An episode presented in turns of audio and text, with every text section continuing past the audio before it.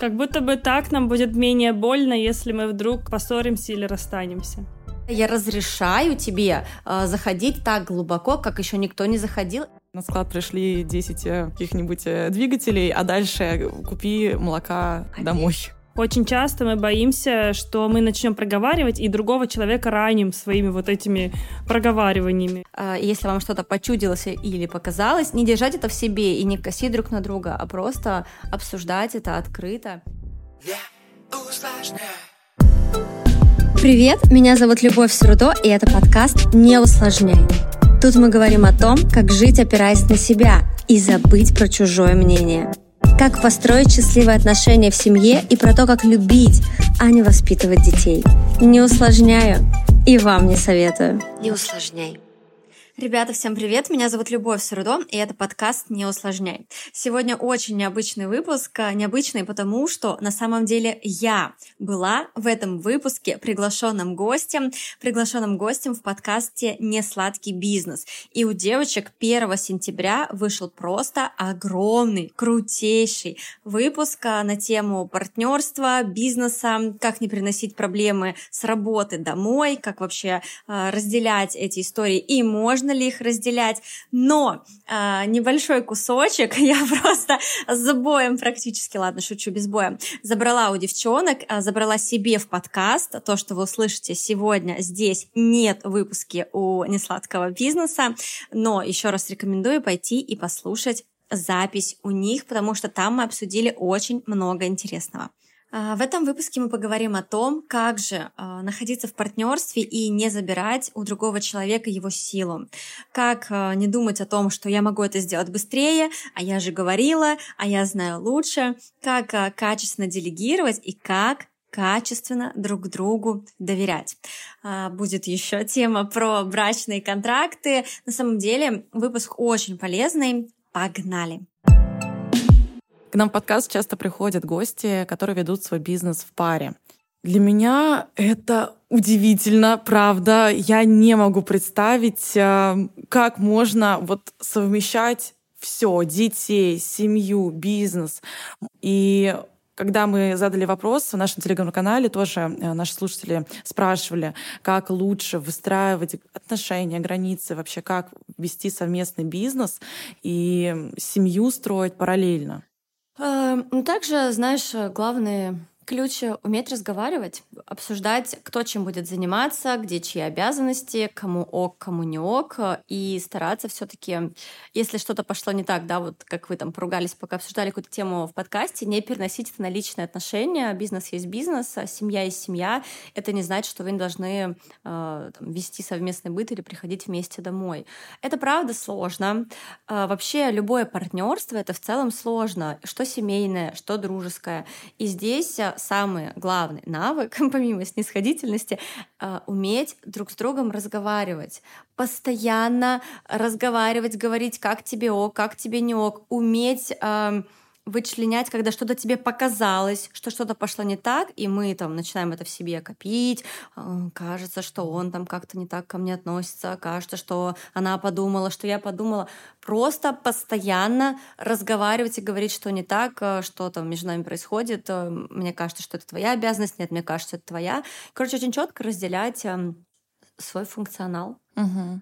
Я, кстати, еще слышала такой совет отделить личные чаты от рабочих, угу. прям чуть ли не создать отдельный чат на двоих, который будет называться работа, потому что иначе переписка будет выглядеть как, не знаю, на склад пришли 10 э, каких-нибудь э, двигателей, а дальше купи молока Да, домой. Отдель, отдельный чат на двоих — это вообще, кстати, классная тема. Даже можно сделать отдельный чат на двоих рабочий, да. если у вас совместный бизнес, отдельный чат на двоих а, по каким-то важным важным просто вопросам, потому что мы иногда, женщины, любим там затянуть на 44 минуты аудиозапись, мужчине вообще немножечко он не понимает, что происходит.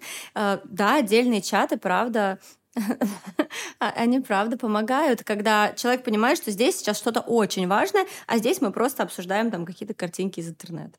Как ты относишься вообще к совместному бизнесу? Вот если бы у вас, у вас вообще с мужем а, были ли такие моменты, когда у вас пересекались ваши бизнесовые вопросы?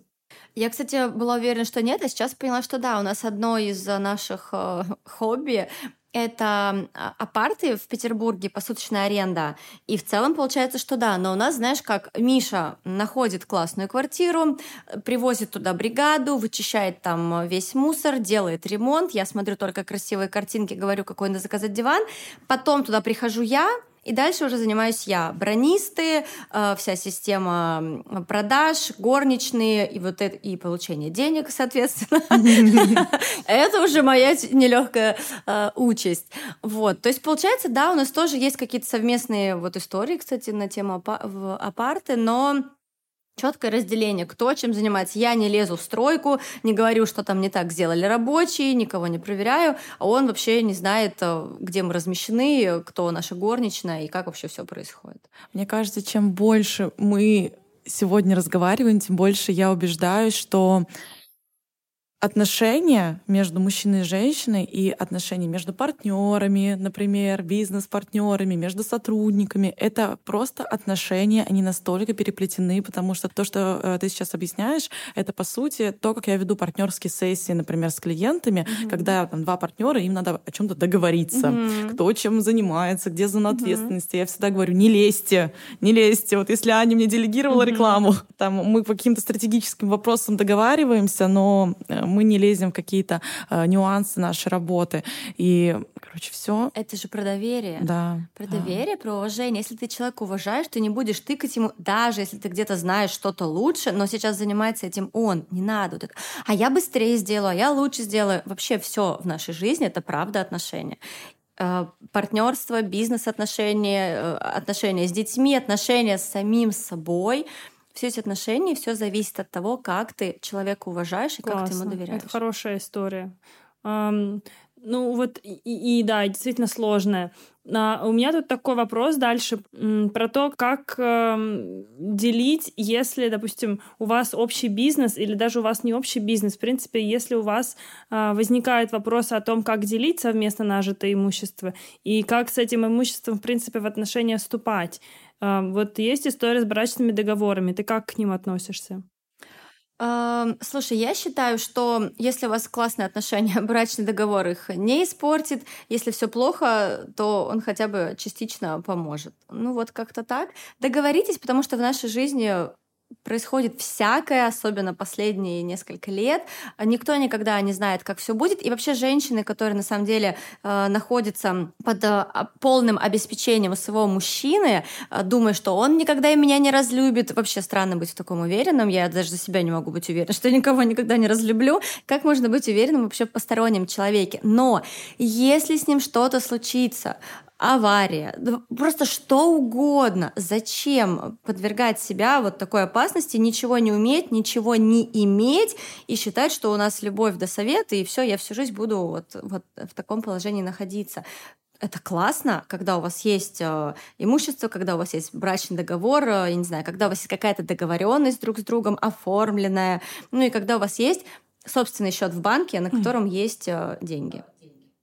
Здесь хочу добавить, мы с Аней как-то проводили партнерскую сессию, точнее, с нами проводили партнерскую сессию, мы там проговаривали вопросы, а что будет, если наш муж, которого у нас на тот момент нет, да, типа, да, если мы выйдем... Наш общий муж. Да, наш общий муж. Если мы выйдем замуж, и после этого мы разведемся, что будет с бизнесом? То есть вот вплоть до таких вопросов, хотя для меня на тот момент это было вообще странно, ну то есть мы не замужем, а что будет с бизнесом? И тогда я поняла важность вообще этого вопроса, вопроса, потому что, во-первых, многие мои клиенты, например, они состоят в браке, параллельно ведут бизнес, и многие об этом вообще не задумываются, а, что там при разводе вообще-то могут быть какие-то угу. дележки. Угу. И мне кажется, вот здесь очень важно как раз слушатели, которые а, имеют бизнес, которые в браке, возможно, вы не задумывались, задумайтесь, что такая особенность есть. Бизнес вообще-то можно забрать. Ну, в общем, там могут быть всякие юридические, я не знаю тонкости, но могут быть проблемы, и лучше это на берегу, конечно, решить. Да, конечно. Безусловно, люди, которые э, вступают в брак, они не думают о том, что они сейчас разойдутся. Так люди, партнеры, которые как, создают вот, бизнес. Да, когда вы партнеритесь, вы просто на энтузиазме, вы кайфуете. Конечно, вы не думаете о плохом, и это совершенно нормально. Но почему бы не договориться на берегу просто обо всех моментах? Вы же договариваетесь о своем функционале, также договоритесь об этом. И будьте спокойны дальше. Вот и все. Есть что-то, что еще нужно обсудить, что мы не обсудили? Мне кажется, что мы вообще на самом деле классно поговорили, очень много сторон затронули про партнерство в том числе и про партнерство с друзьями я, знаете, хочу немножко приободрить всех, потому что, а, опять же, из нашего советского прошлого есть очень много поговорок о том, что там хочешь э, перестать общаться с другом, заведи с ним бизнес и так далее и тому подобное. Я хочу сказать вот что. Э, в советское время вообще наши родители, они особо не умели рефлексировать и не умели говорить о своих чувствах и эмоциях. Поэтому действительно раньше вести бизнес э, с друзьями, с мужем, а, вообще с кем бы то ни было, было сложно, потому что когда что-то происходит, мы начинаем это держать в себе, затаивать зло, обиду, а, что-то там смотреть косо друг на друга. Люди раньше не умели открыто разговаривать и четко говорить, что сейчас не так и что вообще должно быть так, что мне важно. Сейчас, в наше время, когда мы наконец-то научились пользоваться ртом не только для приема пищи, научились а, говорить а, а, действительно о своих подозрениях, это правда проще, и я действительно считаю, что партнерство с друзьями, партнерство с мужем абсолютно возможно и реально. Просто э, нужно уметь друг с другом разговаривать. Э, если вам что-то почудилось или показалось, не держать это в себе и не косить друг на друга, а просто обсуждать это открыто через э, я позицию. Да? Это вообще классный кейс в любой коммуникации. Не говорить, что ты дурак невнимательный, а говорить, что мне сейчас больно и обидно. Я бы хотела, чтобы в нашем партнерстве было вот так. А как тебе? Мы очень часто друг с другом общаемся через угу. диагнозы. Ты такой, ты секой, ты так не сделал. А очень важно говорить, как я хочу, чтобы было сделано, и задать вопрос, ты угу. так можешь или нет. Но, к сожалению, есть такая книга классная, я думаю, вы ее знаете, «Ненасильственное общение». Вот эм, там о том, э, какое общение насильственное, и в целом 98% нашей речи — это как раз-таки то самое насильственное общение, потому что все схемы. Из-за тебя, э, потому что ты постоянно, ни один человек не может что-то делать постоянно, никто не виноват в том, что с вами происходит, и фраза «из-за тебя» — нет, это ваш выбор, не из-за кого-то, это вы выбрали. В общем, очень важно следить за своей коммуникацией в любых отношениях, в любом партнерстве, и э, разговаривать из я позиции. Это самое банальное, самый банальный совет, но он самый Согласна, самый рабочий. Да. Нет, хороший совет, потому что я, я тоже, в принципе, окей э, за то, чтобы все проговаривать. Очень часто мы боимся, что мы начнем проговаривать и другого человека раним своими вот этими проговариваниями. И, во-первых, действительно нужно угу. научиться это проговаривать, не обвиняя другого человека, а во-вторых, э, не нужно бояться его угу. обидеть или задеть, потому что обида это все-таки какая-то. То есть, если человек хочет обидеться, он обидится. Ну, то есть, я думаю, что ни у кого базово нет цели, да, да. ну, если вы в хороших отношениях, прямо задеть или обидеть. Есть цель донести свою какую-то другую позицию.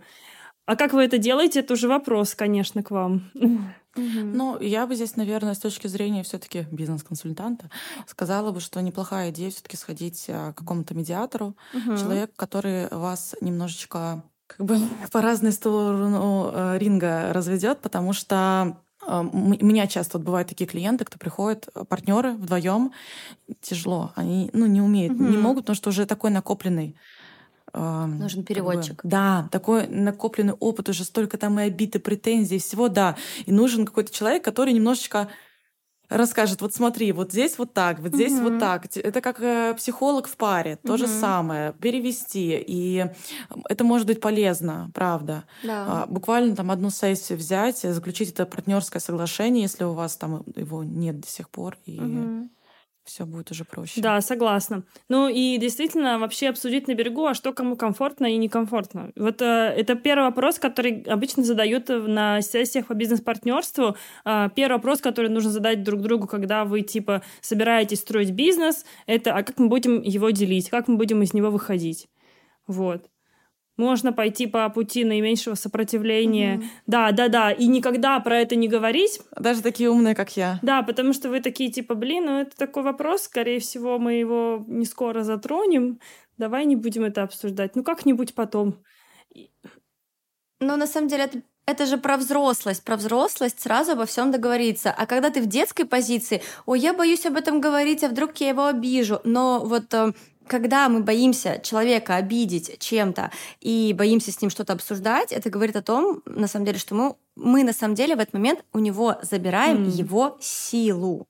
Его силу выдержать нашу речь, наш спич, наше обращение. И, и тоже как будто бы мы его считаем ребенком в этот момент. Мы его считаем ребенком, мы делаем его слабее, решая за него, как сейчас эта ситуация пойдет. Как мама, которая решает за ребенка, когда ему есть, когда ложиться спать.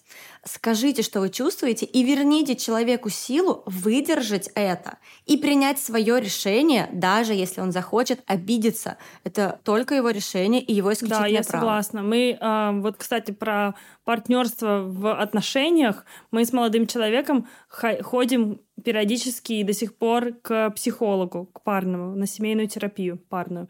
Хотя мы там не 10 mm-hmm. лет в браке, и у нас нет таких, э, не знаю, прям какого-то большого совместно нажитого опыта, но мне кажется, что даже вот на протяжении нашего времени, двух лет, накопилось столько вопросов, которые мы можем решить сейчас только через психолога. И вот недавно мы просто впервые эм, совместно сели и решили конфликт без психолога, и оба признали это как нашу точку роста. Типа, ого, смотри, мы сейчас сели и решили конфликт вдвоем, без психолога.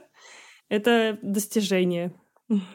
Супер, круто, да, вы научились а, более качественной коммуникации, более глубокой. Вообще, на самом деле, психология это же частично про уязвимость, и глубина в отношениях это тоже про уязвимость. Когда я разрешаю тебе э, заходить так глубоко, как еще никто не заходил, я перед тобой уязвим, честно, потому что ты для меня важен, и поэтому я перед тобой сто процентов уязвим. А мы часто приходим в отношения, типа такие в скафандрах, ой, э, не сильно-то и надо, ничего ты мне не сделаешь, я вообще вообще вся такая крутая, так отношения не растут и не строятся. Отношения растут только из состояния уязвимости, когда я честно говорю, да, конечно, мне очень mm-hmm. будет больно от вот таких и таких поступков, потому что я не в скафандре, потому что я тебя люблю, потому что ты мне очень важен, и это правда. Мы часто, мы вообще редко говорим, на самом деле, в отношениях вот эти слова, что ты мне очень важен, что мне может быть очень больно от твоих поступков. Мы почему-то продолжаем стратегию вот такого скафандра нахождения. Как будто бы ну, так типа, нам будет ну,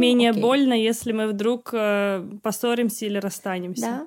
Да, да, да, потому что сложно идти на глубину, а вдруг там больно. Именно так и работает наша психика. А вдруг там больно. Но если туда не идти, ничего глубинного, качественного, нормального не получится. Это будут детские отношения, когда «а, мне, и боль... мне не больно, а мне и вообще все равно, а мне и пофиг, бе-бе-бе». Но это Класс. не про взрослость. Мне кажется, очень хорошая фраза для финала о том, что, ребята, не бойтесь быть уязвимыми в отношениях и в личных отношениях, и в отношениях с партнером по бизнесу, и мне кажется, что вот она как раз, э, если вы боитесь быть слабыми, в этом ваша сила есть определенная. Это очень крутые слова. Спасибо, Люба. Спасибо, что вообще согласилась на такой интересный разговор. Мне кажется, получилось очень круто и полезно не только нашим, но и твоим слушателям будет вообще это услышать. Я думаю, что мы кому-нибудь дали какую-нибудь пищу для размышлений. Если у вас появились вопросы к своему партнеру, Задайте их и не бойтесь его обидеть. Можете пойти обсудить прямо после прослушивания. Да, спасибо тебе, спасибо вам вообще, девчонки. Спасибо, Ксенечка, которая уже устала там сидеть лежать.